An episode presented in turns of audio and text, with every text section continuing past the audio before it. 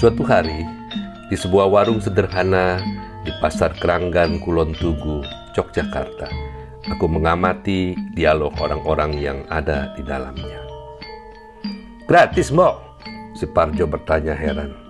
Iya, kenapa? Makan saja apa yang kau mau. Wah, terima kasih, Mbok. Terima kasih atas kebaikanmu. Si Mbok tersenyum riang ketika memperhatikan Parjo, langganannya yang biasa berhutang di warungnya. Sekarang sedang menyantap makanan dengan lahapnya. Mungkin kali ini pria ini menikmati makanannya dengan tanpa beban karena gratis. Jo, ya mbok, ada apa? Apa ini hanya guyonan ya mbok? Barjo melongo ke arah Simbo dengan bingung dan dengan mulut yang masih penuh dengan makanan. Ini catatan bon kamu ya? Tanya Simbo dengan tersenyum.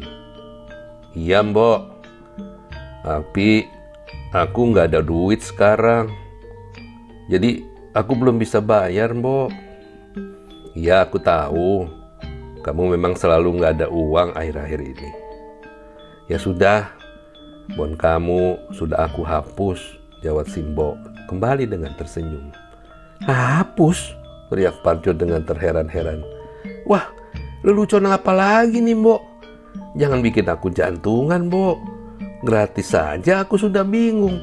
Lah sekarang bonku malah dihapus lagi. Ya, kamu nggak perlu jantungan, Jo. Terima saja. Hari ini aku mau menjalankan hajatku untuk bersedekah setelah sekian lama tertunda. Aku senang kok, jawab Simbok tulus. Hari ini hampir 40 orang yang datang makan di warung Simbok Mija. Mereka semua adalah supir angkot, tukang beca, pemulung, pedagang asongan, pengamen jalanan, dan tukang minta-minta yang biasa nongkrong di sudut jalan. Semua menikmati makanan dengan gratis tanpa dipungut sesen pun. Bahkan sebagian dari mereka yang punya catatan hutang dinyatakan dihapus oleh Simbok. Kebahagiaan jelas sekali terpancar di wajah Simbo Mija. Banyak sekali hal yang bisa kita pelajari dari kisah di atas. Tapi saya mau fokus pada perbuatan Mbok Mijah menghapus surat hutang langganannya. Hal ini telah membawa pikiran saya melayang jauh. 2000 tahun yang lalu kepada karya penyelamatan yang telah dilakukan Kristus bagi kita. Mari kita simak firman Tuhan berikut ini. Roma 3 ayat 23 berkata, Karena semua orang telah berbuat dosa dan telah kehilangan kemuliaan Allah.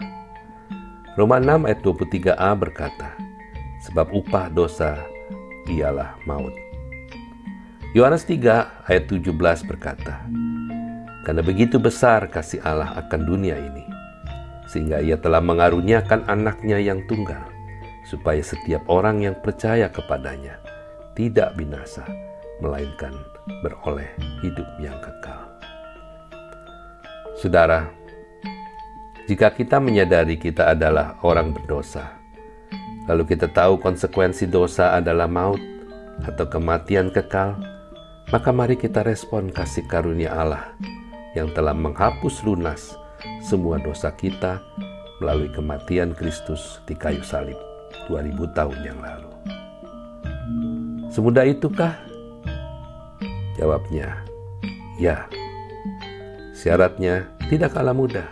Cukup percaya dan terima dengan kesungguhan hati kita. Amin.